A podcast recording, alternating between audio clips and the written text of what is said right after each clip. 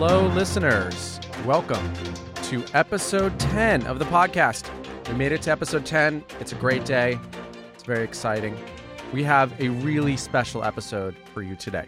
Uh, what started as uh, one of our regular interview segments morphed into a two hour conversation about academic bias and the right and left narratives.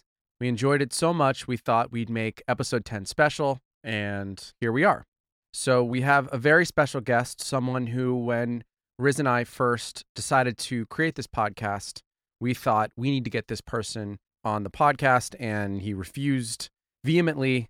And we'll talk about that. But uh, we're really excited about this episode. It's a very different format, it's very conversational. It's the three of us sort of around the campfire, if you will, having a discussion. So, we really hope you enjoy it. And we'll be back to a regular format next week. But for this week, enjoy episode 10.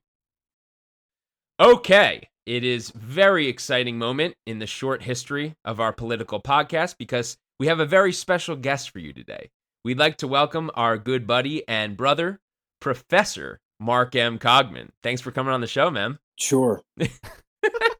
That's about the reaction that I expected. Now, you may remember that the first ad spot we did a few weeks ago on our pod was for Marc's new record.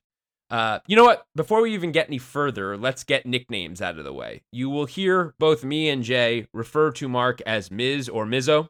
Again, these are musician era nicknames that we've been using for the better part of two decades and that have withstood the test of time. Uh, anyway, you might be asking again are they just parading their friends and family out here and trying to pass them off as experts? Well, when Jay and I first conceived this podcast, one of the very first people we said we needed to have on the show was our good buddy Miz. Miz is a smart guy. He has a master's degree in English. He's a well spoken dude. He's also a great debater. Miz and I have been debating everything from the merits or lack thereof of certain musical acts and what food is better, sushi or pulled pork, for the last 20 years.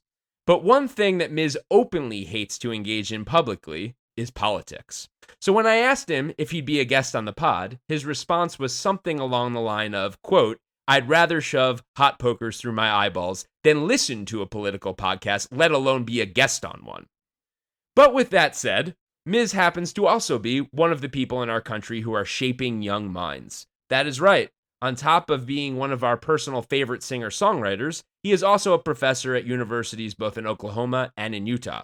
So we know that he has a great deal to say about the state of academia in this country. And, you know, I started to ask repeatedly if he would consider coming on to discuss the specific issue of so called liberal bias in our education system. And I finally got him to agree. So without further ado, let me sort of intro the discussion here. Since I have been engaging in politics, which has been for around the last decade or so, I have paid attention to what the political right and political left are saying. For anyone who pays attention to right wing media, there is perhaps no institution in America that gets attacked more fervently from the right than that of our education system writ large.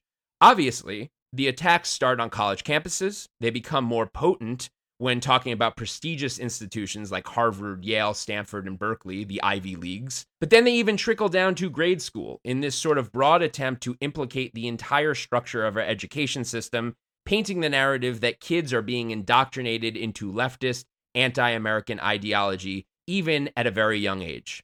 This has led to what some on the right have been calling a quote, golden age in homeschooling, as parents in mostly red state America decide to take their kids out of public education system and back into the home. Additionally, there are well-funded organizations like Turning Point USA who openly attempt to catch professors at universities lecturing in overtly left wing ideology and then attempt to get them fired. So, to jump right into the conversation and then engage in what I'm sure will be a spirited debate, Miz. why do you think this conservative view of our education system has become so pervasive? I guess I would say this.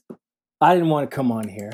You know that for a number of reasons. And I didn't even want to really come in on here and talk about this because I appreciate what you guys want to do with the idea of a civil discourse. You know, we can't have certain conversations, you know, civilly anymore.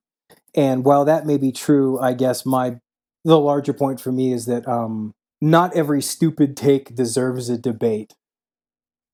So Are you having the flat earthers on next week? Well, okay. With that being said, I think let's go through the exercise of defining academic bias. I think once we have an idea of the definition, we can then move forward and talk about it. But it, until we're on the same page Yeah, there, it's no we can point. talk about that, and and and I have plenty of thoughts on how this became a debate. But maybe, maybe that's it. Is that the order of ops isn't quite right here? If I am here able to add anything different, and and no one is claiming I'm an expert, least of all me, what I can add as an instructor is not some sort of vast knowledge of the inner workings of universities. Okay, if if I'm bringing something different to the table here, it is not that. What I'm bringing to the table is the fact that in my capacity as an instructor, what I really do is I teach students to argue and I teach them I teach rhetoric and argument as part of English curriculum because that's what English curriculum really is at the college level. If you're going to major in something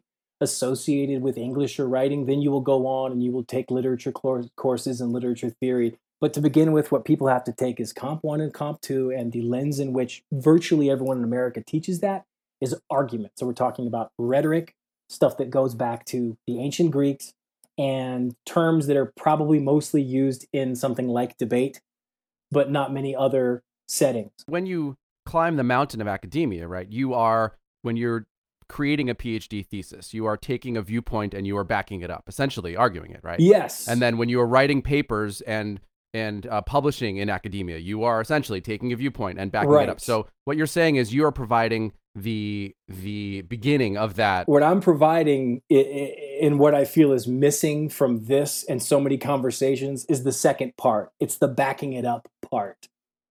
Because what we have in this country is a whole lot of making opinions without backing them up. Yeah, let's throw a bunch of words at a wall and see if they stick. Uh, right, and and I and I mentioned that especially in terms of sort of that's what I do because I want to make it clear, despite everything the audience will hear me say, is that one thing I never do in my class is discuss politics, even though I guess in theory I have the right to do so. And the reason is to me that distracts from the message of what I'm really trying to do, which is to teach them to argue, which is to say they all decide on topics to research and make their case. And when I grade that, it is not about whether they can convince me or whether I think they're right or wrong. It's whether I feel they are engaging in argument well, which is to say, backing things up. So, for example, I've taught in red states my whole career. If I had to give you the quintessential paper the 18 year old Oklahoma boy writes, it's about guns. So they are going to make their case about guns. And however I feel about guns, I am not going to grade them based on that. I'm going to grade them based on how they made their case. And so if they decide to make their case that, say, um, a very common case, one you hear, and a classic example of how this argument gets messed up Chicago's got more murders than anyone, and they have strict gun laws. So that's a classic example of someone thinking they're making an argument and in fact not backing it up. And what I have to point out to these students is not you're wrong about guns. I will say you're not using a statistic properly because no law enforcement agency in the world uses total number of crimes. They use crime rate. They use rate based on population. And if you factor in how many people live in Chicago, not only is Chicago not the murder capital, it's 16th. It's not close to the murder capital. And yet, you turn on Fox News and you will hear people talking about Chicago, not, say, New Orleans or St. Louis, which are actually the murder capitals. What it's about is the idea that you successfully researched and found credible information. So, if I am bringing something to the table here, it's that we are going to discuss this problem. I am bringing that side of it because I have 25 pages of notes in front of me, because that's what it takes to make your opinion heard. You have to actually back it up. And so, the way I would begin with this entire debate, because like I said, I don't think the debate itself is where the meat is. I think the interesting part of this discussion is how we got here, how this became a talking point. And it is a talk, it absolutely is. If there's any liberal audience out there who thinks this isn't a talking point, it absolutely is a talking point, and it's not new. It's always been a talking point. But lately, especially in the Trump era, when you put on Fox nowadays, if there's no crazy thing happening in the news cycle, it is always the default subject at hand. Or they go to a handful and it's and it's one of them. Sure. Right. Yeah, Yeah. I mean, but this has been pervasive since the 30s and 40s and McCarthyism and long time. It's been there a long time, as as I'm sure we'll get to. But I guess if there is a reason why it is a worthwhile debate, not to go back on the idea that it's not a worthwhile debate, it's that when some idiot on Fox News says something, it's not just that there's some fat dude on a couch who then listens to it and regurgitates it on Twitter. It's that the fat dude on couch who regurgitates it on Twitter is the president. And then pretty soon he decides he's going to get a little executive order together. And we have seen time and time again how a little mood that strikes him based on watching Fox makes him put an idea out there, even if actually nobody thinks it's a good one. I mean, in the last week, we watched him say, make the foreign students go home if they're taking classes online. And then less than a week later, it's so roundly rejected. He's like, actually, never mind. So while I would like to think this isn't a big deal that some fool on Fox says something that's easily disproven, if the president listens to it and then he tries to build legislation and then the cowards who would check him don't check him, then all of a sudden this is a problem in a way that it really never has been in history. Now, I think one of the biggest issues before we even like get into the meat of it is that this is presented as a very eh, not just the fact that it's presented matter of factly, but the the fact that it's presented in a very like one sentence. This is a nuanced issue. It comes in many different forms, and what we're seeing on Fox News is teachers are teaching students to think uh, progressively, right? But this ha- They say to hate America is usually what they say. that's what they say, but let's not regurgitate Fox Right. News. Right. Academic bias, right, or discrimination, which is whichever word you want to take to it. It comes in a number of different forms, right? It's not just teacher to student.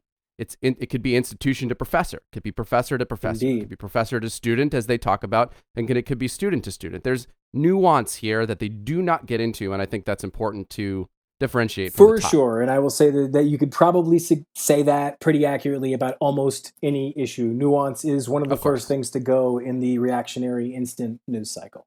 Let me ask a quick question though, because we all went to school, uh, you know, in the same city, Boston, which is not exactly known for its right wing sentiments. Never Uh, has been. But yeah, no, never has been. But do you guys feel? And granted, we went to school a long time ago. We're pretty damn old. I mean, we're talking about almost twenty years ago. But do you guys feel that we were indoctrinated into liberal thought going to either Berklee or Emerson? Because I certainly Well, don't. No, but I don't even know if it's a fair question. I mean, you guys went to music school. Yeah, Right. That's what I was gonna say.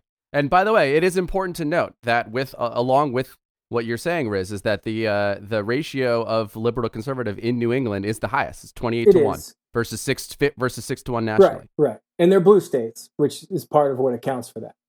But yes, New England uh, has a higher uh, a breakdown. But but no, you're you're you, I, it's it's a, it's a ridiculous question.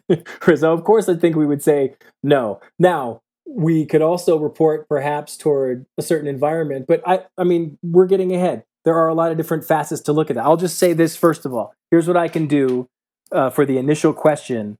Uh, sort of, is it a thing?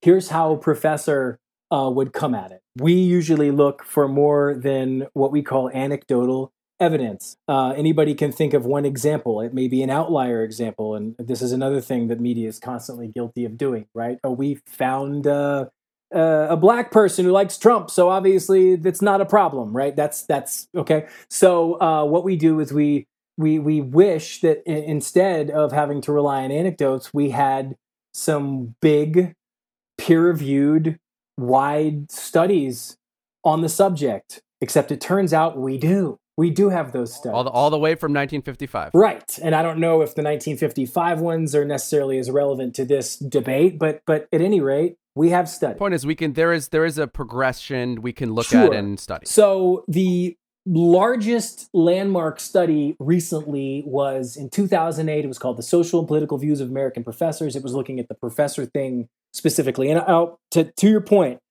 most of these peer-reviewed studies have looked at three things. They've looked at the faculty themselves.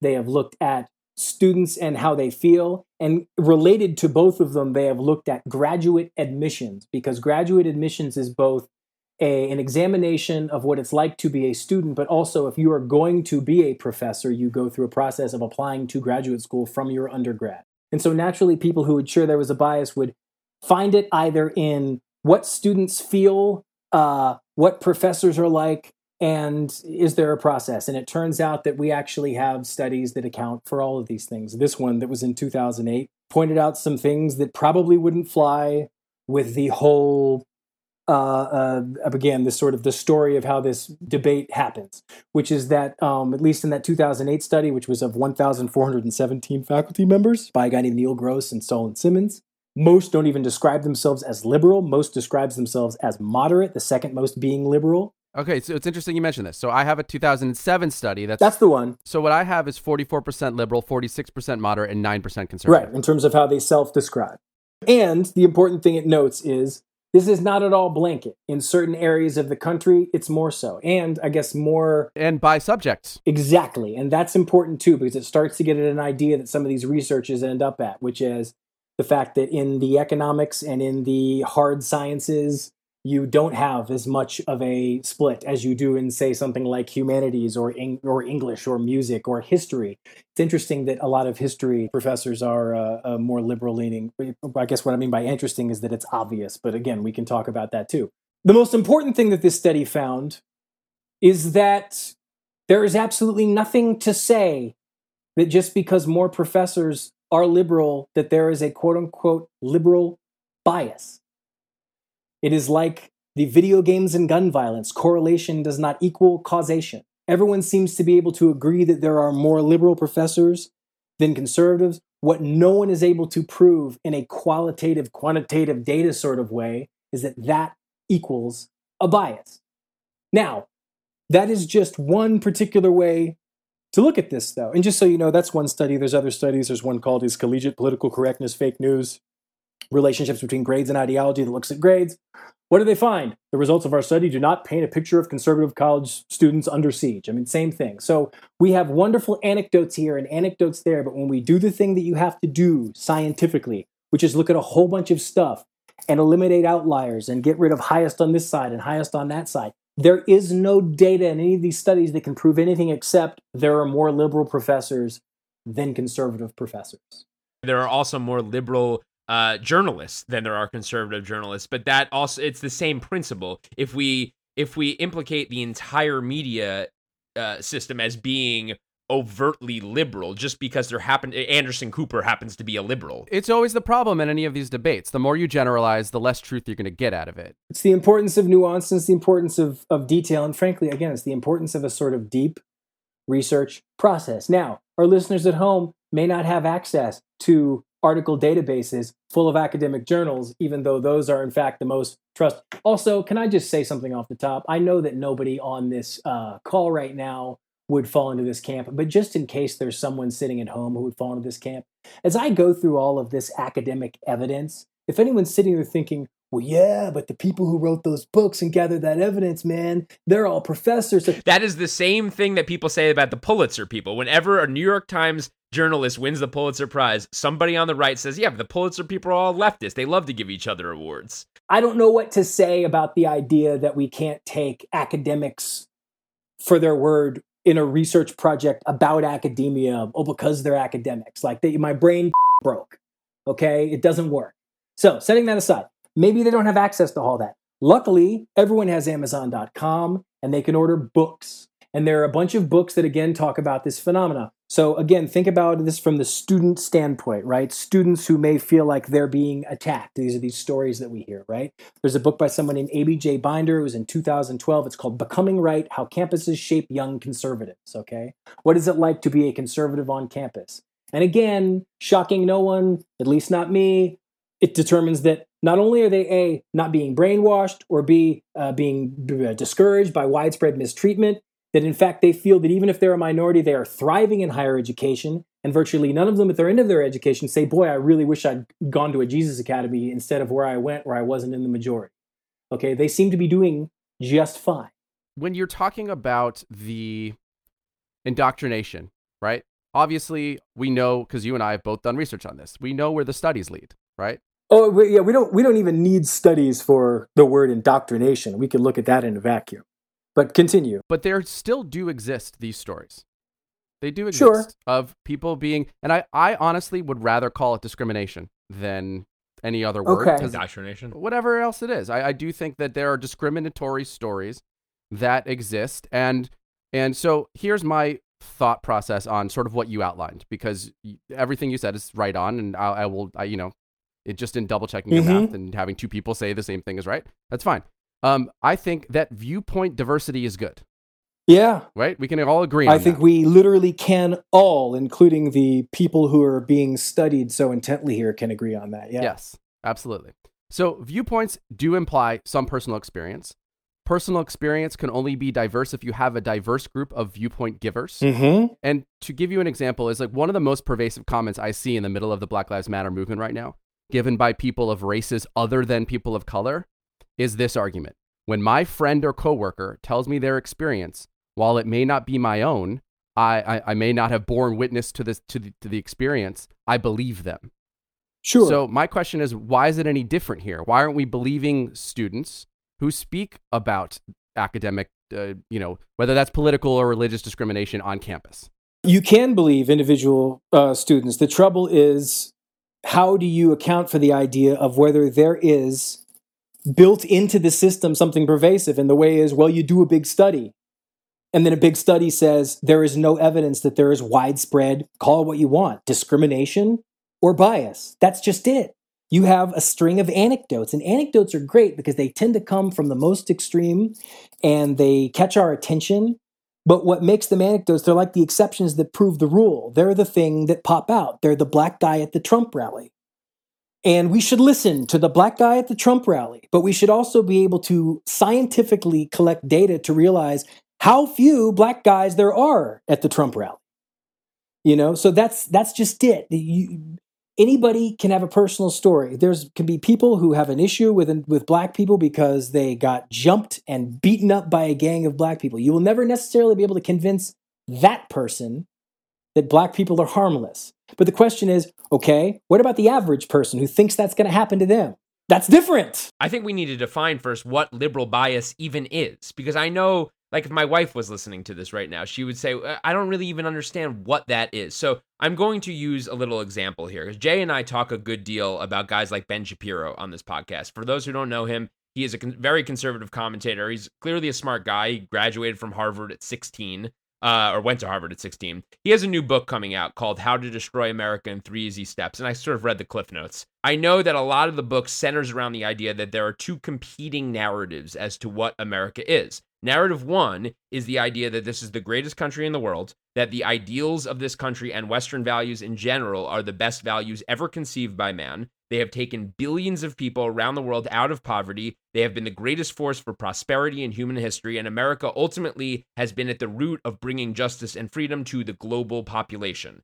Narrative two is more of a Bernie Sanders, Howard Zinn view of America, which is that America is a no good, terrible, very bad place. It was founded on corrupt ambitions when we stole native people's land and then proceeded to slaughter them. And everything that has derived from this is just more of the same white man exploitation and a long history of the country not living up to the founding ideals set forth in the Constitution and the Declaration of Independence and so forth. And so, therefore, the entire system is broken and corrupt and must be completely destroyed. What a lot of conservatives like Ben Shapiro claim is that this second view of America is the liberal bias that is mainly being taught on college campuses and even in high school classrooms. What Ben Shapiro is getting wrong is not seeing nuance. He's acting like there's view number one and there's view number two. So the other thing is, in act, when I heard Ben Shapiro describe this, he actually said something that was even a little bit less obnoxious. He said that in that first version of America, it is a country that you know tried its best, and even though it failed and flowered at some points, it said eventually succeeding. And I guess the question I have for that side of it is, uh, okay, when did it succeed? It has succeeded.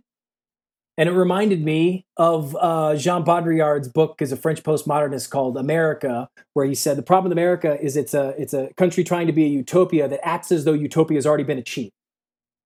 Now, to me, and to me, the viewpoint that definitely isn't as far as what they claim Bernie said, and I don't even think that's what Bernie said, but the, the idea that somewhere between those two views is a view that says this is not quite as perfect as they'd have us believe.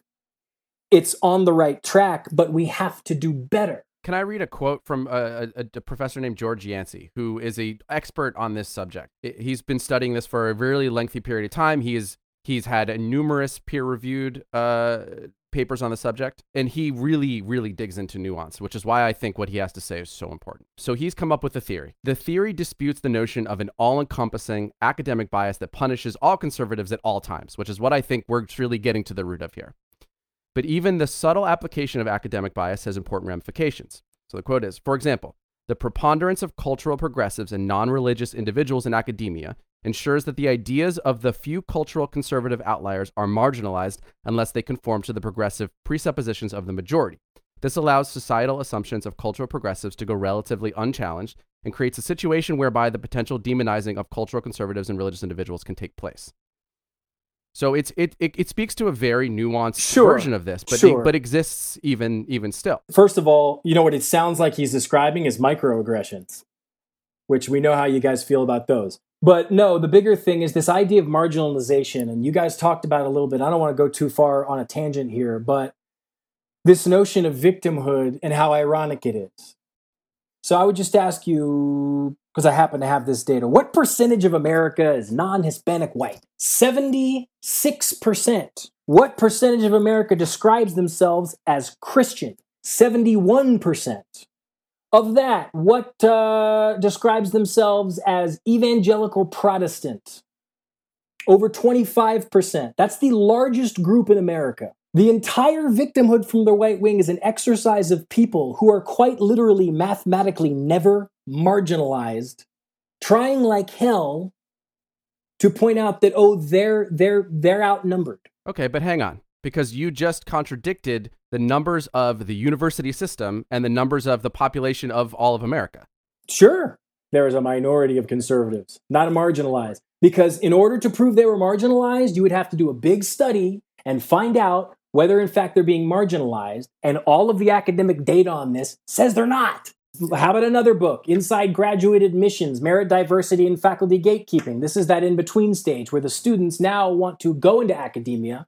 Are they being, uh, is the reason we have so many fewer liberal professors is because they're not getting accepted into these graduate programs. So this woman decides she is going to sit there and she is going to watch all across the country the deliberations of choosing students for graduate programs. And again, it's like it sounds like a broken record. No widespread bias against people from conservative backgrounds. But if you want to go further, you can look at the professors themselves. Another book, Passing on the Right Conservative Professors in the Progressive University, John A. Shields and Joseph M. Dunn Sr. The faculty members who are Republicans are succeeding in finding happiness in academic careers. In this same exact study, professors have been quoted as saying they have to use coping strategies that LGBTQ people have used in the military and other inhospitable work environments in order to preserve their political identity. Well, their coping strategies are apparently so difficult that when they ask a group of professors who are liberal, would you choose this career again? 56% say yes. And when they ask conservatives, 66% say yes. That's also in the book. But we have this problem on either side. There are plenty of statistics that point to the others. An audit study, this suggests that entrance into a clinical psychology graduate program is negatively affected by whether the applicant is, is a conservative Protestant or conservative. Uh, okay, so we found a graduate program for clinical psychology. Which program? My point is, they're all anecdotes. Whenever you zoom out, you see a picture, which is that there's nothing to see here.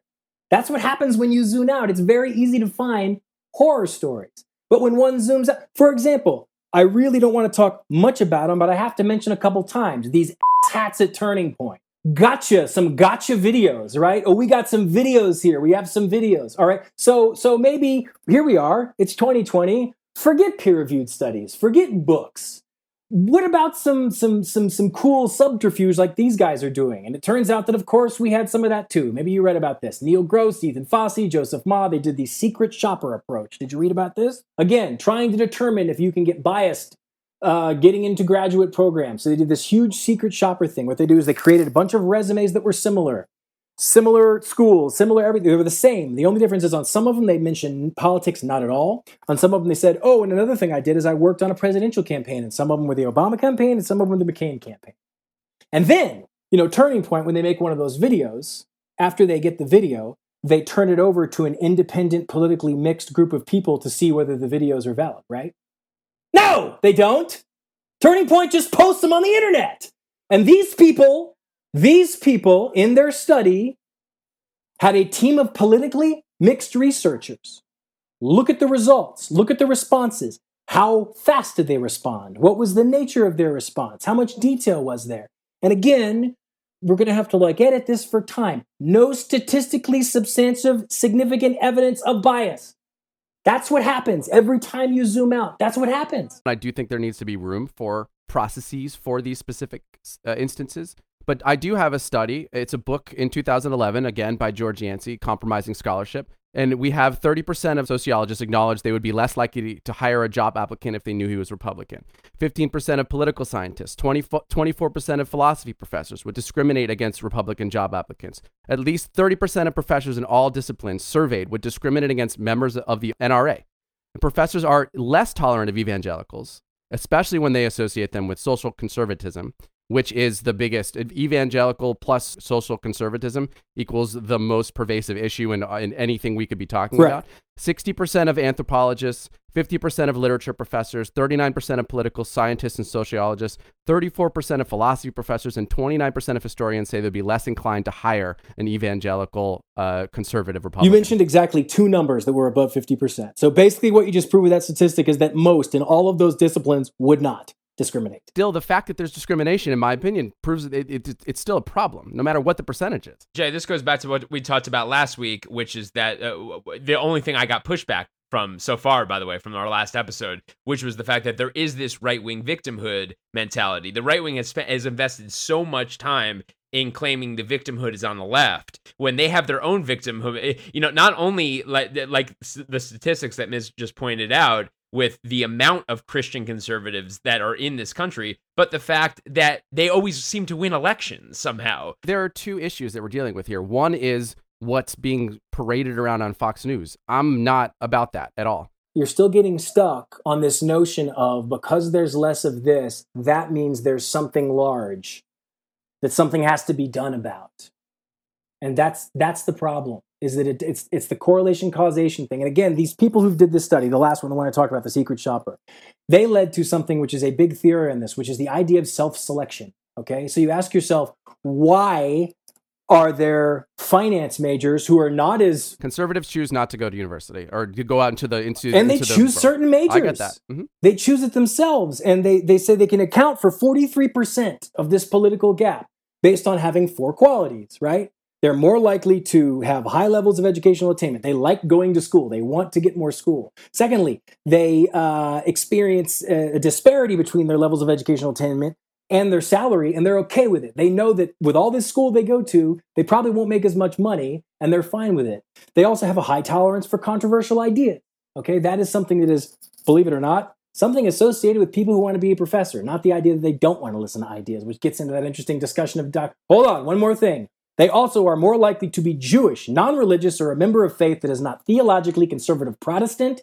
That is not an accident because the fact of the matter is, this is the group that has their panties most in a bunch about what is going on. And it's also the reason why they decide to homeschool because they think if they send their kids to Yeah, they school, want to control. They want to they control want to the information control flow the is. Absolutely. Yeah, and that's interesting. Let's remember that control the information. Yes, and we'll come back to that. But there, you know, you can't deny that there are actually conservative thought leaders who come to liberal colleges and get protested by thousands of students who show up who don't want to hear them speak, who shut them down. That is something legitimately happening. You mean like when Con- when Condoleezza Rice was going to speak at Stanford, and the students said they didn't want her to speak, and so they canceled it? Well, that was a big case. That's told like freedom of speech is being uh, uh, uh, eroded, right? We're all very concerned about freedom of speech. I was going to reference a personal story, which we'll get to later, but I was thinking about Dennis Prager, actually, who's another very uh, highly regarded conservative commentator who's not controversial in any way. He's just a conservative. He went to Berkeley, which again, it, Berkeley's Berkeley, and to give a speech, and there were literally riots and people throwing stuff at buildings. That is legitimately happening. Now, I don't think that's happening on such a grand scale. It's the same principle with uh, sort of the media. There, there are a few people who might have this liberal bias, and then we implicate the entire group. I don't think most kids on college campuses really care, but it is happening. It is happening. This is the problem with making a blanket statement versus making a nuanced statement that focuses in on what could still be an issue, but just isn't as big as everyone's blowing it up to be. I'm not debating the fact Sure. that this is happening everywhere in every single Right. case. That, Like you can't ignore the fact that the stats don't back that up. The trouble is, when we talk about liberal bias in education, we've made it macro. And when the president tweets and says something should be done about this, that's making it macro. I have the same problem you do with this. Right. So, but but here's the thing: because this is a debate out there, and uh, I assume you have listeners from all over the map, this needs unpacking more. Okay. So the fact of the matter is, most people jump to this for a very simple reason, and they cite it all the time, and without even realizing that it's like the most incredible self own ever, which is to look at the breakdown of the way the last election went and to recognize in terms of who went where what the biggest demographic is frankly the, the deciding demographic which of course is that the group that absolutely got her done for the right wing were non-college educated white people in, in a list that breaks down everything else you have people if, if you're a white person in america overall uh, you actually uh, uh, uh, voted for, uh, let's see here, among whites, 54% for Trump, 39% for Clinton. So if you were just white, more of you voted for Trump. But if you went to college, now 57% voted for Hillary and only 36% voted for Trump. And if you didn't go to college, 64% voted for Trump. So so people cite this. You see, you're you're white and it's okay. The minute you go to college, uh, they're obviously brainwashing you and you become liberal. Be careful sending your kids. So the, the question then, Jay, for you is don't you, given those statistics, don't you think there is an absolute incentive for right wing politicians to demonize education? Because there is sort of a sense that you keep people dumb, you keep people in the dark, they'll keep voting for you. And this is a power grab. Everyone in politics is trying to attain power. So so so that's you know you have you can't discount that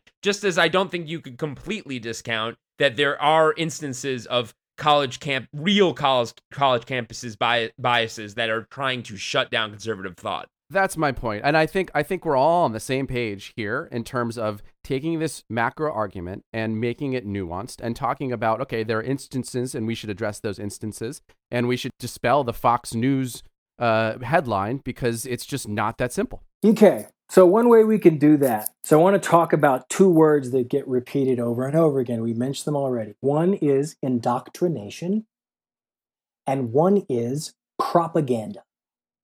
These are the words that got repeated in a lot of those dumb Fox News pieces and that the president then tweeted, okay? So the idea of indoctrination happening on college campuses. So what indoctrination means is that you Before we even go there, I want to give a little context. I, I there was a tweet that Donald Trump, I think this was a couple weeks ago, it was July 10th. He said, Too many universities and school systems are about radical left indoctrination, not education. Therefore, I am telling the Treasury Department to re examine their tax exempt status. Okay? Okay, That just gives a even though he didn't use the word propaganda, it gets used. Okay, so starting with indoctrination and why, if you're sitting at home going, "Yeah, indoctrination," let me just tell you about some words here. Indoctrination means teaching a person or a group something, a set of beliefs, uncritically. The idea being that you essentially give them one thing to think, and they can't think anything else. So, first of all, I don't know how this is possible in the year 2020. Here's what you'd have to do to truly indoctrinate someone. First of all, you'd have to kidnap. You'd have to put them in a place. You'd have to make sure they didn't have the internet and they didn't have the phone. And the only message they received was the message you gave them. And even then, I don't think this would work. During the Cold War, they were constantly snatching Russians and sending them off to re education camps because they thought that they were getting some information that was bad and they would send them off to Siberia and they would have to work their asses off and get tortured and get fed this message over and over again. And for the most part, it didn't work. Because once you've heard more than one idea, and once you've been given the notion that you have a choice between more than one idea, the toothpaste doesn't go back in the tube. You don't go back to thinking there's only one idea. So if you were actually going to indoctrinate anyone successfully, you'd have to have sole access to them, and they'd have to be a child. Which is why when we use the word indoctrinate, we usually are referring to parents with their children, and the way that it comes up the most in conversation is parents with their children and religious views. Because the average parent does not say, so there's Hinduism and there's Buddhism and there's Judaism and Islam and Christianity and there's atheism. Which one would you like? Mommy and daddy like this one, but which one would you like? Okay, they don't. They uh, that's why when certain people grow up, they decide maybe they don't want to have the same views they did as a kid. As a kid, they're given one choice. It's like if you ate beans every single day, every day of your life, you wouldn't have an opinion on beans. I like them, I don't like them. There's absolutely no frame of reference against anything else. And you said a phrase before that is key, which is the indoctrination is about controlling the message and not letting any other message there. And again, the thing that pops up here is this idea of homeschool. Here in the golden age of homeschooling, why is it the golden age? Because then parents can control the message. So, and listen, this isn't a debate about what parents do with their kids. Parents can indoctrinate their kids if they want. They may, like a lot of people I know, grow up and not like their parents and not have a relationship with them anymore. But if they want to indoctrinate their, their parents, it's fine. My point is a large university in the 21st century with cell phones, internet, television, giant libraries full of books, bottomless databases, and most importantly of all, a whole bunch of other people from other places. This is not an environment when indoctrination is possible. The fact of the matter is, for many people, uh, college is not where indoctrination happens; it's where indoctrination ends. And also to to to follow up with that, I'm the only one of us through as little kids. And when when my kids, you know, I had heard a lot of the stories about kids going to school in LA, LA especially, they're going to get indoctrinated into sort of these liberal values, right? The point I'm making is that when my kids started going to school, not only did they stand up and do and say the the pledge of allegiance every single day, in front of the flag and do all of those good government things that we that we all did growing up but they i have not seen one stitch of evidence that they're that they are being indoctrinated it's because it doesn't exist. It's why i made the distinction at the beginning of this conversation to say i believe this is discrimination and not anything else. Sure. So propaganda is also an interesting discussion to have because it comes up again and again and it even came up in some of those ben shapiro things the propaganda is interesting because, for the most part, we all use propaganda the wrong way. Propaganda does not mean lies. Propaganda means information of a biased nature used to promote something. So, technically, any political poster is propaganda. We always talk about Nazi propaganda, but even Rosie the Riveter was propaganda. But that's beside the point because the way we use it in the parlance of our times, when they say propaganda, that's what they mean. They, the idea is that there's lies. They're going to learn these lies and they're going to make them hate America. And this is something that comes over. It's not just uh, Laura, what's her name, who the rant that you know triggered, the triggered, uh, yeah, the triggered uh, uh, Trump's everything else. This idea they're going to hate America, Tucker Carlson, they're going to hate America. We can't let them hate America. So I taught in Oklahoma for a long time. My parents are from Oklahoma. My dad was born in 1947. He grew up in a town called Ponca City in northern Oklahoma. My mom was born in 1949. She uh, was raised in Tulsa, Oklahoma. Now, do you guys remember what grade you learned about the Osage murders? Of course you didn't, right? But then again, you probably didn't learn about much in Oklahoma. But I guess what's interesting is my parents are from a place that isn't that interesting. Oklahoma is not on anybody's big list of interesting. If they're in the news, it's usually not a good thing, okay?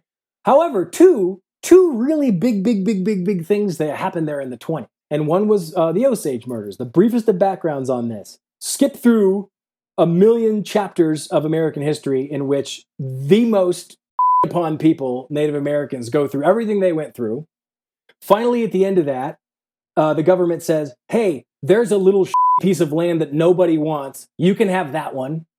And they send everybody to Oklahoma until they find oil, in which case they want it, right? But at the time, at the time, the Osage chief was happy. He's like, I'll be happy to live here. It's it's rocky, it's hilly, it's white people won't want this. We'll, we'll go here. But they were one of the last tribes to have to go through what's called allotment, where they take the land and they divvy it up into parcels so that it's easier to get them to sell it. And they had a crafty lawyer, the Osage, that was different than all the other native tribes. The crafty lawyer actually was aware of the fact that there was oil in Oklahoma. And so he did something that none of the other tribes managed to get. He managed to get an agreement where the Osage retained mineral rights. They were called head rights. So that when they came and drilled, they would have to send what amounts to mailbox money, royalty checks, to the Osage. So here comes the Gettys and here comes E.W. Marland, and here comes Mr. Phillips from Phillips 66, and sure enough, they find a ton of oil there. And for a brief period of time, the Osage people are the richest people in the world. They are sending their kids to boarding schools in Europe. They have houses with staffs. They have cars. From 1918 into the 20s, something really weird starts happening. They all start getting murdered. And if you find this story interesting, there's a really great book about it. It's called Killers of the Flower Moon. It was a, uh, a bestseller a couple years ago um, by a guy named David Grann. Because ultimately, what is found, if you're interested in the FBI, it's also an important story for the foundation of the FBI. Because, long story short, the only way they ended up solving this crime is they send in federal agents. The reason being that the entire system in Northeast Oklahoma of judges, politicians, law enforcement, all covered up a massive conspiracy amongst basically every white person in the town to murder these people for their head rights, and hundreds of people were murdered. This happened a stone's throw from where my dad grew up in Ponca City, Oklahoma. I mean, literally 20, 25 years beforehand, where all this happened. That happened. It was a giant news story. It actually overshadowed the Scopes monkey trial at the same time. It was in like 1925. Whenever rich people get killed, it's big news, even if they're Indian rich people, right? So, what grade did my dad learn it? No, he didn't learn it. And my mom didn't learn about the Black Wall Street massacre, which happened 30 blocks from where she grew up. Why didn't they learn about these things? Because they made white people look bad. Meanwhile, right now in Oklahoma, they're unearthing mass graves to prove that the Black Wall Street massacre, if you don't know about that, there's a bunch of great books on that, that in fact 16 people didn't die. It was hundreds. If you don't know much about it, it's the moment where they got pissed that there was a part of town where black people were thriving and the Klan and everybody else marched in, burned it to the ground, and murdered everybody in America in 1921. Not only did they not tell her about it, when they did start talking about it, they called it the Tulsa Race Riot. Now they're starting to call it what it is. One thing they have done in 2020, mind you, is they've finally developed a curriculum to teach about the fact that this happened. This is the kind of thing that has got Laura Ingraham upset. Do you think that ties in with what I was saying before, the Howard Zinn sort of view of America, that it's not this Of pretty course. picture, and that there there are a lot, there is a lot of nuance, and that conservative America maybe just doesn't want that nuance. They don't like it. That's exactly what it is. They don't like the idea that we will look at this critically. And you think, why is that? The argument is, oh, well, they'll they'll learn to they'll, they'll hate America. And this, even if you can somehow, and this is the point, is that this isn't propaganda, people. This is the end of propaganda. Just the same way that college is an indoctrination, it's potentially the end of indoctrination. I have a number of of uh, right wing academic friends, right, that are either getting their PhDs, have their PhDs, or are professors. And their issue is not so much this, because, uh, you know, as Riz and I have talked about a number of times on this show, America is not a perfect place. Our history certainly isn't perfect, uh, but the fact that we are striving to become better is the whole point of how our country was founded. Their their issue is that these things that are now entering this the syllabi, uh, if that's the right word Yeah. for it, are displacing a more well-rounded liberal arts education. Whether that's great books, you have to take something off the syllabus to put something on it. This is an argument from people in the system currently. Sure. And that's ti- that is tied in a little bit, Jay, with cancel culture because you now see historic films that are being like Gone with the Wind, for instance, that are being attempted to be canceled because of certain notions. Well, but you see, Rizzo, that's just it. That's what one side would say. That's not why Gone with the Wind got pulled. It got pulled and put back. You know what happened in the meantime? It was given what has always been missing, which is the proper context. And that's just it. I try to, like everyone else from the South, I grew up learning that I was a blood relative of Robert E. Lee. Okay? because that's what everyone in the South thinks, right? uh, it's like being able to say, you know, you're related to Genghis Khan if you're over there. Though in that case, you might be because he was such a prolific rapist. But anyway, no one wants to remove Robert E. Lee from the history books. In fact, we might want to put a lot more Robert E. Lee in those history books. It's just that you want to put some more information about Robert E. Lee instead of just was brilliant military mind, brought glory to the South. You increase the bio so that it includes everything. I don't. That's not the problem with my with with the group of people I just mentioned. It's that, for example, Aristotle's being replaced with Toni Morrison. Sure, You know, Homer, Sophocles, like they're being replaced by postmodern books that, that are published after 2006. That's There, in a perfect the world, there would be room for everything. Human history keeps going, so I guess it's a problem. We have a full glass of water. Again, I'm sure that uh, that's probably worse anecdotally in certain places. Part of it also is like the issue we're not talking about statues, but I read a really interesting article about statues that said something uh, that was a good anecdote, and it was the idea of statues being built are a product of the political climate of the time. Statues being torn down are also a product of the political climate of the time.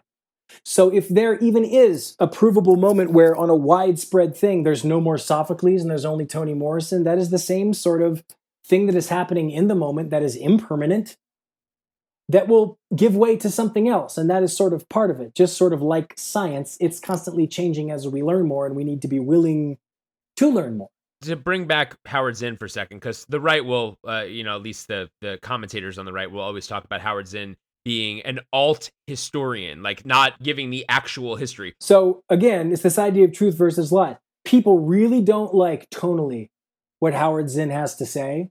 And if you can critique Howard Zinn, it's that he replaced a simplistic narrative that only told one side with a simplistic narrative that told the other. But the one thing they can't do is say that the stuff that Howard Zinn says happened didn't happen. Right. And as a professor, do you think the best thing to do is to give kids both stories and let Yes. them decide? If you're going to involve something like Howard Zinn or something like a lot of the stuff that we were taught, yes, they should have it all. But you see, that's just it. That's not the narrative. The narrative is "F- this guy. He doesn't say we're great. And it's like, listen, this is what I said about history professors. Do you know why history professors are probably more liberal leaning? Because if you read enough history, how could you not be? Again, that's something that can actually be debated. Another point that I think people, if we don't mention it, will say, How did you not talk about? Yada, yada, yada. And that I can sort of speak to knowing a little bit about is the idea of tenure. Yes, this comes into play here. This is often a part of this debate. If you're not familiar with what tenure is, essentially it is a certain level of job security.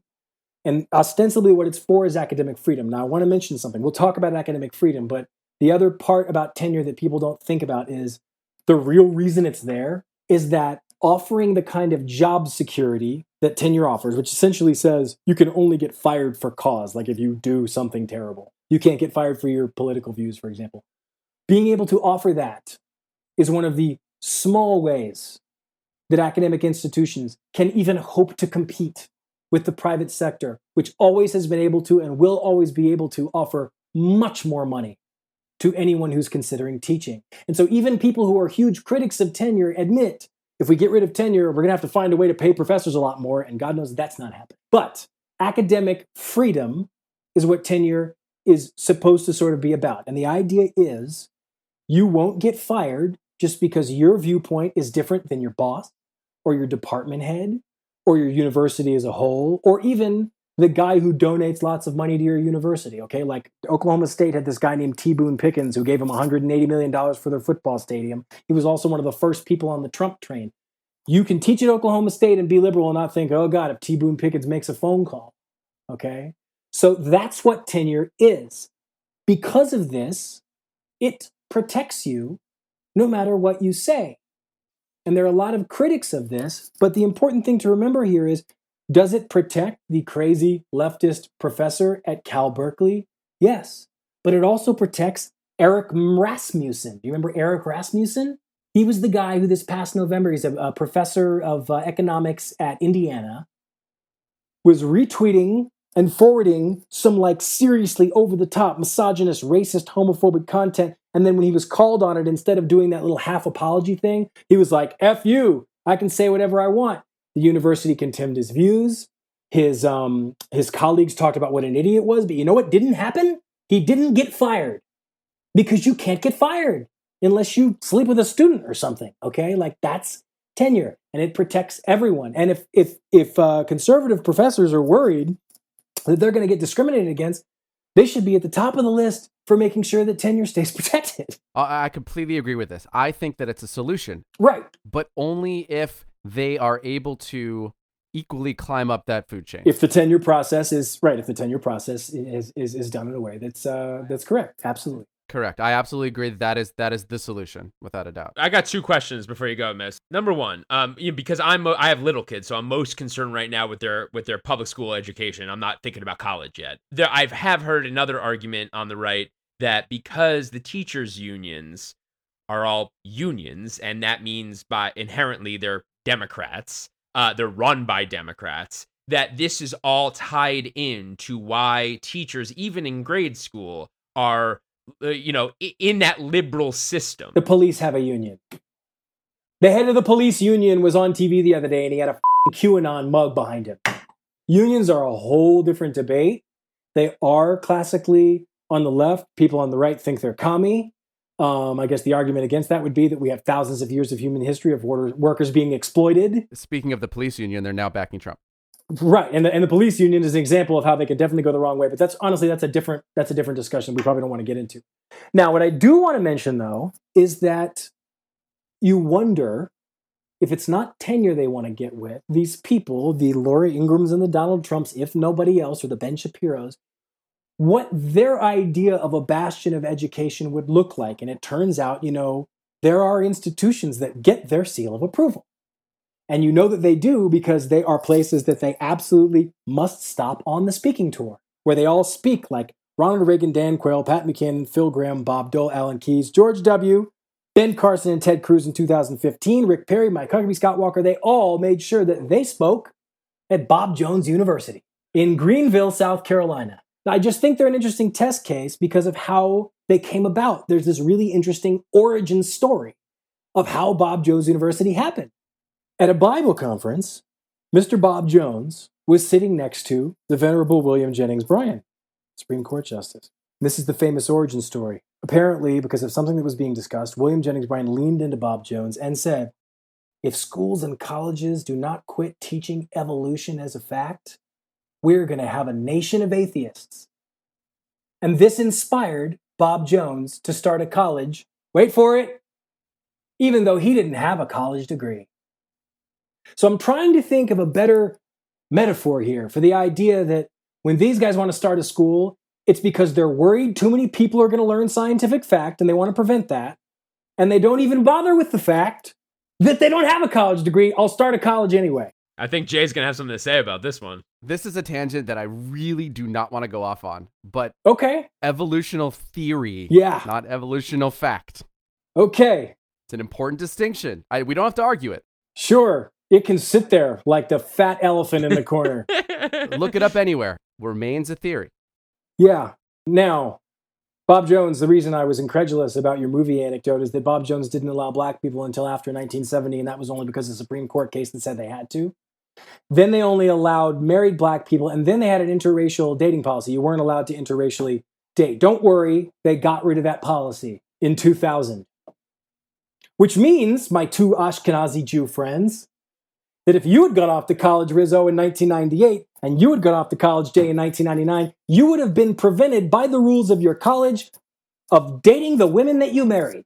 But I recognize maybe Bob Jones is a silly anecdote. I mean, it's the size of Pepperdine, right? So I don't really want to talk about Bob Jones. I want to talk about one that is definitely heralded as a bastion of education in America by the Republican Party that is deeply rooted within its politics, and which on our most paranoid day people in education might fear is the real vision of education that somebody like Laura Ingraham must have. And that's a little school in Lynchburg, Virginia called Liberty. And when I say little, mm, I don't really mean it, but I'll get to that in a second. So, Liberty University, you may remember them from the news because they got in trouble for having everybody come back too early from COVID.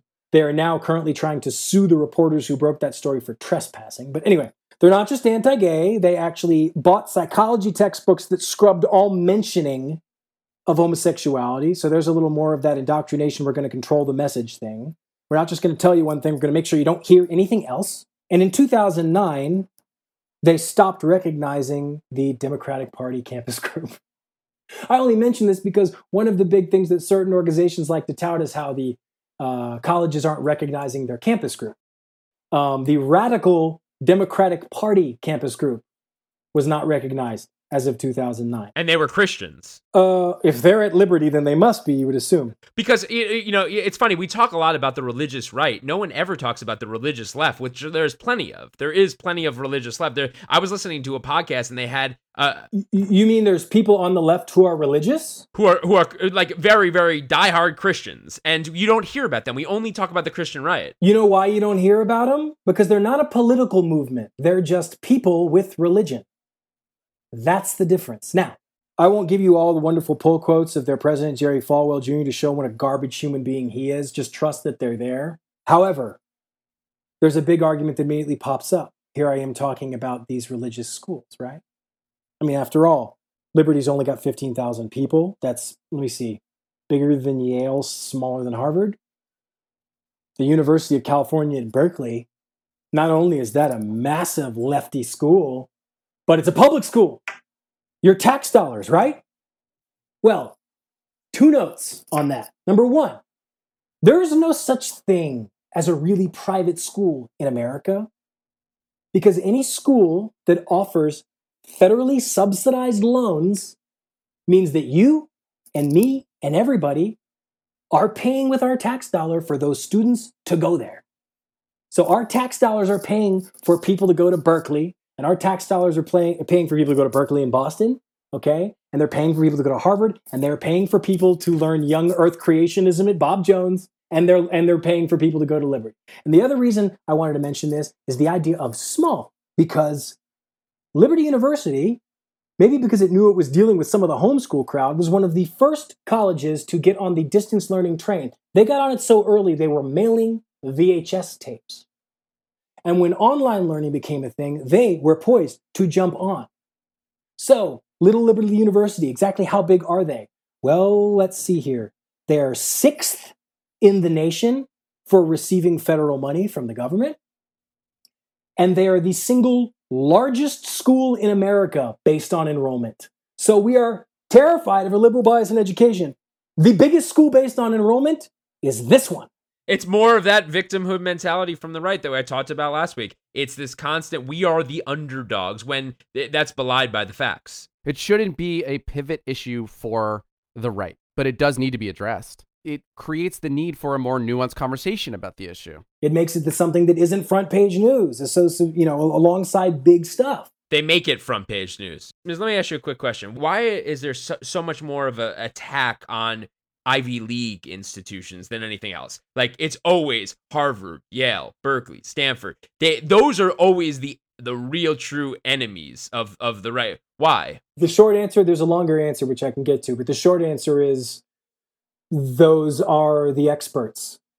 Those are the ones that train the politicians, including the right wing ones, by the way and the experts and the scientists and everybody who they have a real uh, approach to, you know, a real agenda to undermine. We didn't talk about before we get to that. There's we, we didn't talk about one thing which I think you probably would want to talk about because we talked about the idea of how students feel and the idea of professors, but just the notion that the atmosphere of a college campus is a liberal atmosphere, and this bothers people.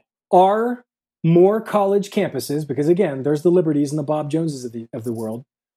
And BYU, I'm going to just skip my whole BYU tangent, folks. Um, if you want to talk about speakers getting banned, I mean, at Stanford, they wait for the students to revolt. At BYU, they just they just refuse to invite, you know, certain types. Um, anyway, I would say more college campuses have a vibe of liberalism than conservatism. I think that's fine. You can absolutely say that. Okay. Now, keep something in mind. College students quite often do stupid stuff. Okay? I'm not saying they don't. I went to college with you guys. I don't think you want me to divulge, you know, too much about that. I wouldn't anyway because it would be self-incriminating.